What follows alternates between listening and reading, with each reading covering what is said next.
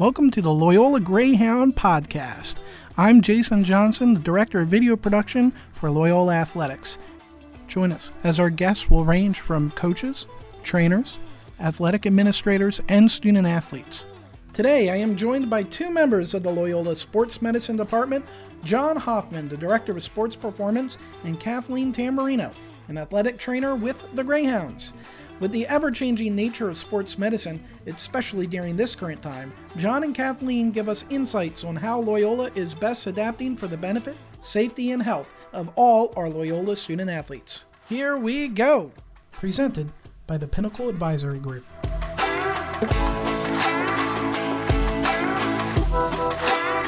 John and Kathleen, thanks for joining me. Uh, I'm going to jump right in here.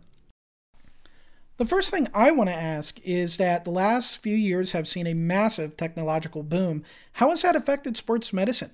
Um, what are some complications, uh, but what are some benefits that came from that? And John, why don't you kick us off here? One thing we didn't used to use is much social media, and I think it's given an opportunity for high level athletes to show off all the cool things they're doing uh, for recovery and nutrition. And I, I think it's a neat way for the rest of us to look at that and say, wow, you must have a lot of free time and a lot of free money if you're doing things like that. There's also been just huge advances in using X-ray and MRI digitally that can be accessed off the internet so we can look at images and we can send them to doctors and, and, talk about them without having to pick up a big x-ray film and drive over to the hospital. So that's been a huge advantage especially now when uh, you know walking into a hospital isn't a great idea. And um, kathleen might be able to speak some more on our telehealth processes yeah, I think we've, you know, we've gotten to the point where you can have telehealth visits. Um, and that's a relatively easy thing to schedule. You can see a doctor, you know, schedule same day, see a doctor, talk about what's going on. Um, and I think our student athletes are starting to utilize that and seeing that even with our uh, team physician now, but also they're utilizing us via virtual visits. I have FaceTimes, I have Zooms, um, for all those student athletes that aren't able to be with us right now this fall, it's an easy way for us to get on and me to look at what's going on. And, you know, I might not be able to put my hands on the injury and do a full evaluation, but I can give them an idea of what I think is going on and whether they need to go see someone at home or if I can give them rehab that I can send them via PDF or videos or what that might be. With an uncertainty over when a sport will start or not, say one could start soon, one could start a lot later, we're not sure. Even though there's a focus for all the athletes, how are we treating, say, soccer versus basketball, and what are the different ways we're going about different teams and what their needs are at this time? I think that from my perspective, speaking with the soccer teams, I'm working with both of them right now. Um, every day is a battle, right? So every day I might ask, today I asked a women's soccer player, I said, Well, what do you think about the spring? Do what's the what's the dynamic on the team today? And so while there are plans for that spring season we do know that covid has taken taken some of that away in the past relatively abruptly. And so i think that there is definitely the conversation to be open with the student athletes to say how are you feeling about this today? And some days they might be really positive and other days they might be down about it. And i think that that's okay. Um, and i think allowing them to express that is really important. But also planning for both scenarios, right? So if someone has an injury now, okay, if we have a spring season, we're planning for you to be back by February. If we don't have a spring season, we have all this time to get you back to this percentage and you have this many more months to really focus and stay in tune and stay in touch with that care to get you ready for the fall season. I think some of the coaches have done a really good job on this. They don't know exactly what's going to happen. It's a great opportunity to build relationships. It's a great opportunity to work on basic things like strength and skill and shooting. So I think our coaches have um, really thought a lot about this and, and are doing the right things with our student athletes in many cases. What are some misconceptions you think are out there right now with sports medicine with COVID 19 and restrictions that we currently have in place? Um, I think that athletic training and sports medicine has made a shift, and I think you'll see that you know, with anyone who is here with us this fall, or maybe those people that aren't, right? So the people that aren't, they're not getting the hands on care that they would have gotten. Um, and the people that are, we might not be doing the same hands on treatment, right? I might be across a room giving them instructions and um, not doing that as having as much close contact or doing as many hands-on manual therapies that we might have done in the past. And we also just don't have the same number of student athletes in the athletic training room at the same time because we are trying to limit that that indoor treatment and how many people are compacted into one room. So there's certainly a shift. Um, I also think that we're doing a lot of things that relate to COVID and contact tracing and doing things that I never knew would be part of my job description, but they are part of my job description as they should be. We're here to help our student athletes in whatever medical needs they may need. So, two interesting trends that are going on in sports medicine right now. One is the concept of load management, and the other is the concept of all this recovery. And there's some really cool recovery things from vibrating massage guns to boots that fill up with air or hot water or cold water or different types of cold plunge treatments and cryosaunas and infrared things. So there's really a lot of cool stuff.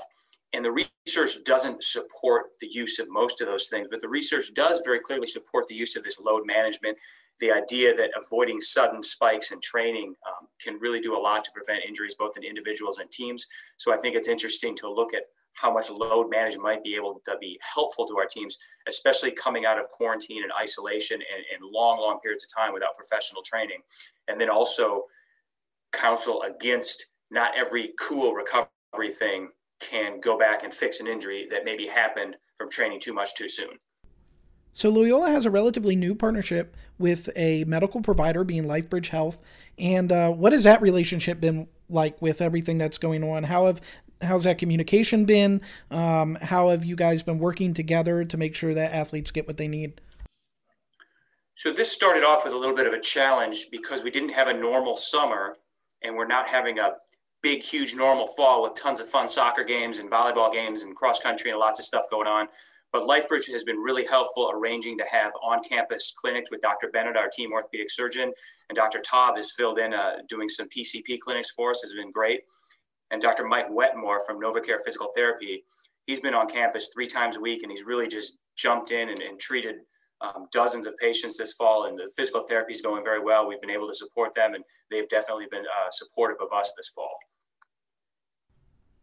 overall, how would you say sports medicine and athletic training at Loyola? How has that been going? Uh, how have you guys been doing with being creative, uh, with coming up with new and unique ways to provide the things that are needed for our student athletes here? I think the university has erred on the side of safety at every uh, juncture, and I think that's great. I, I, really admire our administration for doing that. I think there's been a lot of opportunity to communicate and collaborate with other people from other departments whom I may never have got to meet if it wasn't for this pandemic. And I also want to mention how adaptable the students have been. The students we do have on campus who are showing up at 6:30 in the morning to lift outdoors at Ridley on the concourse. Mm-hmm. Hey, some amazing work being done early morning in the cold. I'm really impressed. I'm impressed by how they just jumped in and got after it. Um, so a little shout out to them. I think that, you know, as I mentioned, we're doing a lot of FaceTiming, a lot of Zooming. And so some of it is that I have to demonstrate exercises that I would normally do in person. And it's figuring out how to do that and kind of getting creative because most people don't have access to a gym, don't have access to all of the equipment we would have here. So our student athletes that aren't here, you know, are maybe getting a little bit different care, but it is being creative and kind of using everything that we have. I create PDFs that might have images and descriptions or send them videos to use um, to, to get through what they're dealing with, even though they're not here in person with us.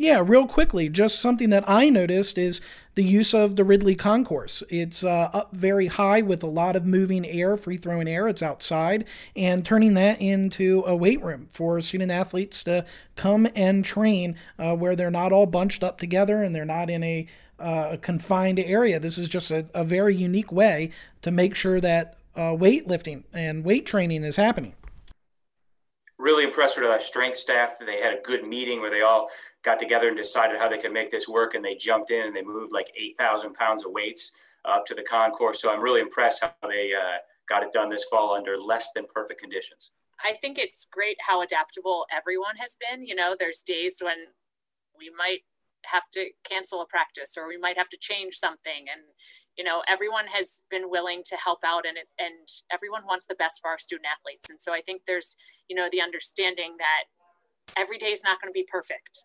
There might be a day when you know it's raining and the concourse is not not usable or it is freezing out there today.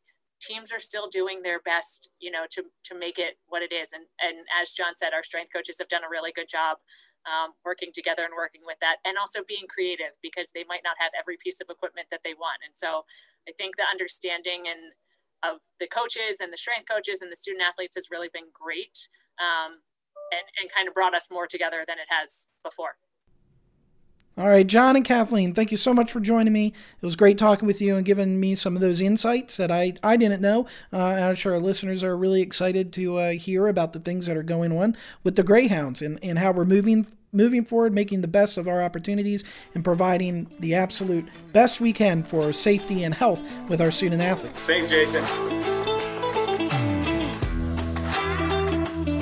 This podcast was brought to you by the Pinnacle Advisory Group which offers clients active investment management and in depth financial planning to help them achieve the financial peace of mind that they have earned. Pinnacle Advisory Group is located in Maryland, where it has operated for more than 25 years. Call 410 995 6630 to speak with a certified wealth manager today.